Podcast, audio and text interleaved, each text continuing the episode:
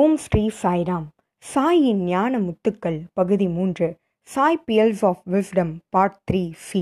இந்த தொடரில் நம்ம என்ன பார்த்துட்டு வரோம்னா சுவாமி ஸ்டூடெண்ட்ஸ் கூடயும் டீச்சர்ஸ் கூடயும் சுவாரஸ்யமாக எளிமையாக உரையாடுற அந்த உரையாடல்களோட தொகுப்பை தான் நம்ம பார்த்துட்டு வரோம். அந்த வகையில் அக்டோபர் இருபத்தி ஒன்று இரண்டாயிரத்தி இரண்டு அன்று நடந்த உரையாடல்களை இனி பார்ப்போம். சுவாமி இரண்டு மாணவர்களை எந்திரிச்சு பேச சொல்கிறாரு அதில் ஃபஸ்ட்டு மாணவனுடைய பேர் வந்து ஸ்ரீராம் பரசுராம். சுவாமி காலேஜில் எம்எஸ்சி கெமிஸ்ட்ரி முடிச்சுட்டு சுவாமி ஹாஸ்பிட்டல் மேனேஜ்மெண்ட்காக லோமாலிண்டா யூனிவர்சிட்டிக்கு அனுப்பி படிக்க வச்ச அந்த பையன்தான் ஃபஸ்ட்டு வந்து பேச போகிறான் அந்த பையன் சொன்ன விஷயங்கள் வந்து இப்போ நம்ம பார்ப்போம்.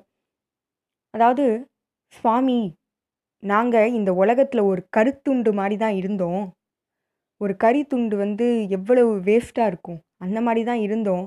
ஆனால் உங்கள் கையில் நாங்கள் வந்தோடனே உங்கள் ஸ்பர்ஷனும் தர்ஷனும் கிடச்ச உடனே நாங்கள் வைரமாக ஆயிட்டோம் சுவாமி.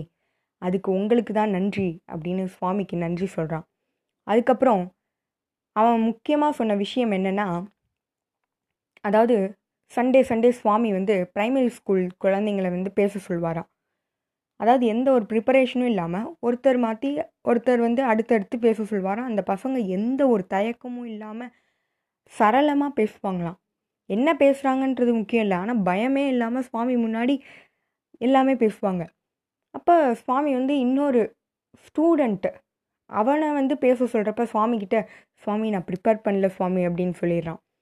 அது அந்த விஷயம் வந்து ஏன் அந்த மாதிரி அந்த பையனால் பேச முடியலன்னு பார்த்தீங்கன்னா அந்த பையனுக்கு மனதில் வந்து யாராவது ஏதாவது சொல்லிடுவாங்களா? நம்ம பேசுகிறது நல்லா இருக்குமா? சுவாமிக்கு பிடிக்குமா? சுவாமி நம்மளை நல்ல ஸ்பீக்கர்னு சொல்வாரா? இப்படி பல விஷயங்கள் வந்து அவன் மனதில் தோன்றுறதற்கு காரணம் வந்து அவன் மனதில் இருக்க அகங்காரம். அது பயத்துக்கு இட்டு செல்லுது. ஆனால் இந்த குழந்தைங்களுடைய உள்ளத்தில் எந்த ஒரு பயமும் இல்லை. ஏன்னா அந்த இன்னசென்ஸ் அது வந்து தெய்வீகமானது. அதுதான் குழந்தைகளுடைய குணம். அது ஒருத்தருக்கு இருக்கிறப்ப இறைவன் மீது முழுமையான அன்பு உண்மையான அன்பை வந்து செலுத்த முடியும்.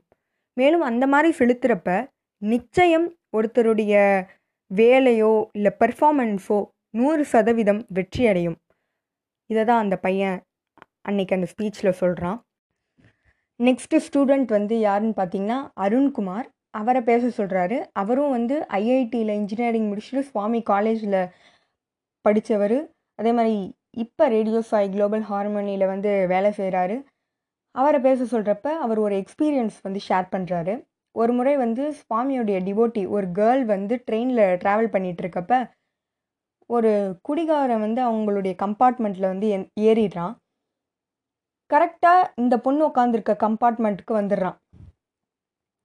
அந்த சீட் கிட்ட அதாவது அந்த பொண்ணு உட்காந்துருக்க இடத்துக்கு பக்கத்தில் ஒரு இடம் இருக்குது மற்ற இடம் எல்லாமே வந்து ஃபுல்லாகிடுச்சு அப்போ ஒரு ஐயா சொல்கிறாரு இங்கே வந்து உட்காரு அந்த இடத்துல இடம் இருக்குல்ல அங்கே வந்து உட்காரு அப்படின்னு சொல்கிறாரு இந்த பொண்ணுக்கு சுவாமி இந்த குடிகாரனை வந்து இவ்வளோ தவறான வார்த்தைகள்லாம் பேசி கலாட்டா பண்ணிகிட்டு இருந்திருக்கான் முன்னாடி. என் பக்கத்தில் வந்து உட்காந்தா எனக்கு ரொம்ப கஷ்டமாக இருக்கும் சுவாமி சுவாமின்னு சொல்லிட்டு பிரார்த்தனை பண்ணுது இந்த பொண்ணு. அந்த குடிகாரன் அழகாக வந்து இங்கே உட்கார்றதுக்கு வரான். வந்துட்டு உத்து பார்த்துட்டு அந்த ஒருத்தர் சொன்னார்ல அவரை திரும்பி உன் கண் என்ன? குருடா இங்கே தான் ஆள் உட்காந்துருக்காங்களே அப்படின்னு சொன்னாராம். என்னது? ஆள் உட்காந்துருக்காங்களா அங்கே யாரும் இல்லை அப்படின்னா? இங்கே தான் ஆள் உட்காந்துருக்காங்களே சிவப்பு கலரில் ட்ரெஸ் போட்டுட்டு முடியெல்லாம் பறந்த முடியோடு இங்கே ஒருத்தர் உட்காந்துருக்காங்களே அப்படின்னு சொன்னோன்னே அப்போ அந்த பொண்ணுக்கு புரிஞ்சிருது சுவாமி நம்ம பக்கத்தில் உட்காந்துருக்காருன்னு அந்த மாதிரி சுவாமி அந்த பொண்ணை அன்னைக்கு இக்கட்டான சூழ்நிலையிலேருந்து காப்பாற்றுறாருன்னு தான் சொல்லணும். நெக்ஸ்ட்டு இந்த பையன் சொன்ன இன்னொரு முக்கியமான பாயிண்ட் என்னென்னா நிறைய பேர் வந்து சந்தோஷன்றது வெளியில் இருக்குது அப்படின்னு சொல்லி தேடுறாங்க. ஆனால் சந்தோஷன்றது நமக்குள்ளே தான் இருக்குது ஆனந்தம்ன்றது நமக்குள்ளே தான் இருக்குது மகிழ்ச்சி அமைதி இதெல்லாமே நமக்குள்ளே தான் இருக்குது அதுக்கு ஒரு சின்ன ஒரு பாயிண்ட் சொன்னால் அதாவது ஒரு கதை மாதிரி சொன்னால் ஒரு நாய் வந்து ஒரு எலும்பு துண்டை வந்து கடிச்சிட்டே இருந்துச்சு. அவன் கடிச்சிட்டே இருந்தப்ப அது கடிச்சிட்டே இருந்தப்ப அது அதை உடைக்க முடியல. அதனால அதனுடைய பல்லிருந்து ரத்தம் வந்து அந்த எலும்பு மேலே ஃபுல்லாக ரத்தமாக இருந்துச்சு. அதையும் கீழே போட்டுருச்சு. அந்த நாய் என்ன நினச்சிதுன்னா இந்த எலும்புலேருந்து தான் இந்த ரத்தம் வந்துச்சுன்னு அதையும் வந்து லிக் பண்ணுது. அதையும் வந்து நக்கிறப்ப அது மனசில் என்ன நினைக்குதுன்னா இந்த எலும்புலேருந்து தான் ரத்தம் வருது. வெளியில் தான் ரத்தம் இருக்குது அப்படின்னு நினைக்குது. ஆனால் ஃபஸ்ட்டு அந்த ரத்தம் அதனுடையது தான் அப்படின்றது அதுக்கு தெரியல. அந்த மாதிரி ஒவ்வொரு விஷயமும் நம்ம செய்கிற அத்தனையுமே நம்மளுடைய நம்ம செய்கிற செயலுக்கான வினையா எதிர்வினையாக தான் இருக்கும். நம்ம ஒரு செயல் செய்தால் அதற்கான எதிர்வினையாக தான் இருக்குமே தவிர எதுவுமே வெளியில் நடந்து அது நமக்கு வரதில்லை. நம்ம ஒரு நல்லது செய்தால் அந்த நல்லது கிடைக்குது. கெட்டது செய்தால் கெட்டது கிடைக்குது. எதுவுமே வெளியிலிருந்து வரதில்லை. நம்ம செய்கிற செயலுக்கான ரியாக்ஷன் ரிஃப்ளெக்ஷன் ரிசவுண்ட் அதே மாதிரி தான் மகிழ்ச்சியும். நம்ம மற்றவர்களை மகிழ்ச்சி படுத்தினா அதே மகிழ்ச்சி நமக்கு வரும். அந்த பிரதிபலிப்பு இருக்கும். அதுதான் எதிர்வினையாக வரும் அப்படின்னு இந்த பையன் அந்த முக்கியமான பாயிண்ட்டை சொன்னால் அதோட அந்த நாளோட உரையாடல் வந்து முடிவுக்கு வருது. பிறகு அக்டோபர் பத்தொம்போது இரண்டாயிரத்தி இரண்டு அன்று நடந்த உரையாடல்களை இனி பார்ப்போம். கான்வெகேஷன் அப்போ அதாவது நவம்பர் டுவெண்ட்டி டூ அப்போ எல்லாருமே வந்து ட்ராமா பண்ணுவாங்க. கான்வெகேஷன் நடக்கிற அன்னைக்கு. அப்போ பாய்ஸ் கிட்ட சுவாமி கேட்குறாரு என்ன ட்ராமா பண்ண போகிறீங்க சுவாமி டிஃப்ரெண்ட் ரிலீஜியன்ஸ் அதாவது மதங்கள் வெவ்வேறு. அதில் ஒற்றுமையை நாங்கள் காட்ட போகிறோம் சுவாமி. ஏன்னா வந்து வன்முறை அதிகமாக இருக்குது டிஃப்ரென்ஸ் ஆஃப் ஒப்பீனியன்ஸ் கருத்து வேறுபாடுகள் அதிகமாக இருக்குது அதனால் நாங்கள் வந்து ஒற்றுமைனா என்ன அன்புனா என்னன்னு காட்ட போகிறோம் சுவாமி அப்படின்னு அந்த பையன் சொல்கிறான் அதுக்கு சுவாமி சொன்னாரா? வெவ்வேறு மதங்களாக என்றைக்குமே காட்டக்கூடாது.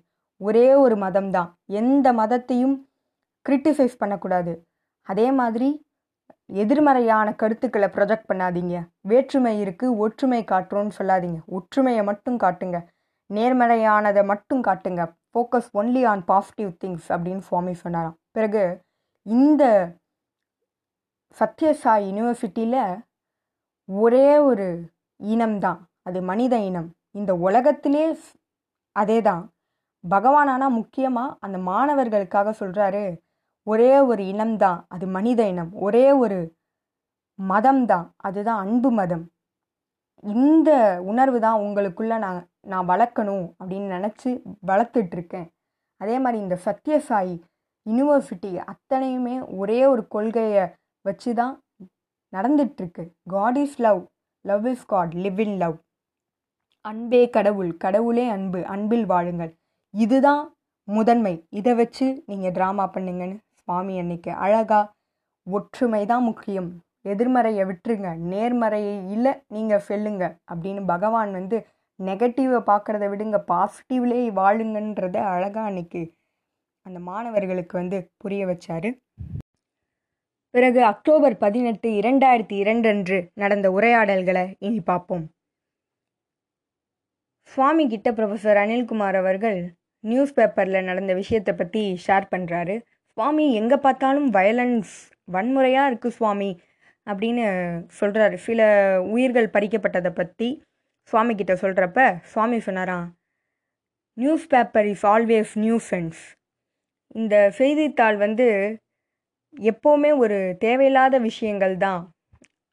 News paper is tomorrow's waste paper அப்படின்னு சொல்லுவாராம் சுவாமி. அது என்னவோ உண்மைதான்.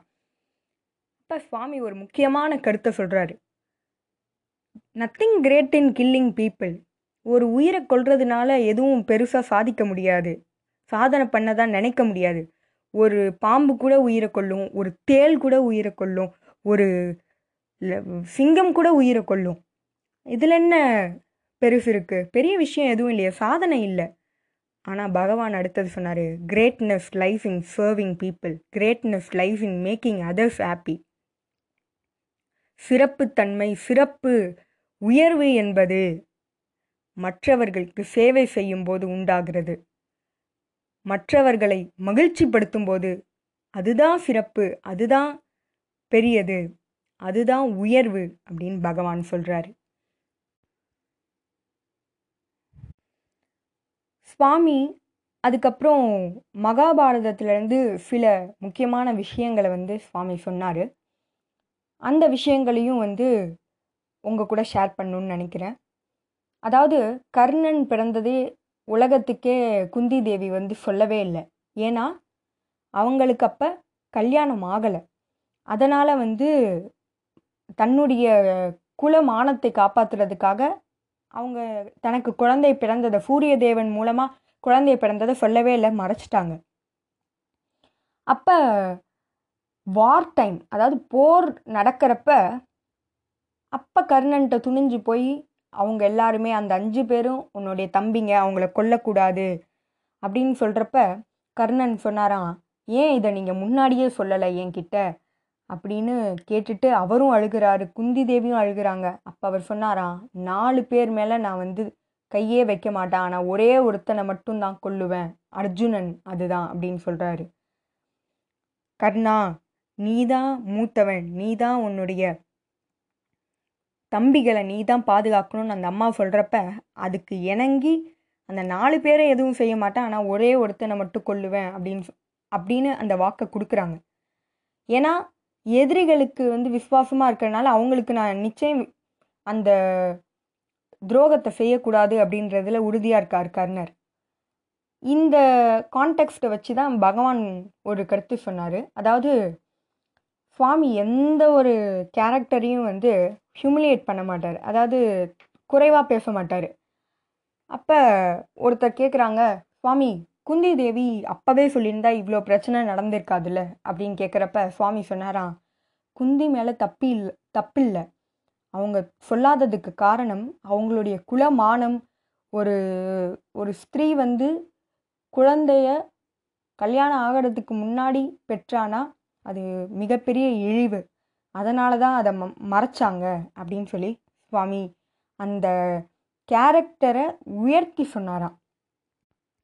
பிறகு சுவாமி அந்த காலத்தில் இருந்த தண்டனைகளை பற்றி சொல்கிறாரு இந்த காலத்தில் வந்து இந்த தூக்கு தண்டனைலாம் இருக்கு இல்லையா? அந்த மாதிரிலாம் அன்னைக்கு இல்லை. அன்னைக்கெலாம் என்ன தண்டனைனா நாட்டை விட்டு வெளியேற்றிடுவாங்க. நாட்டுக்குள் வரக்கூடாது. இதுதான் மிகப்பெரிய தண்டனையாக இருந்துதான்.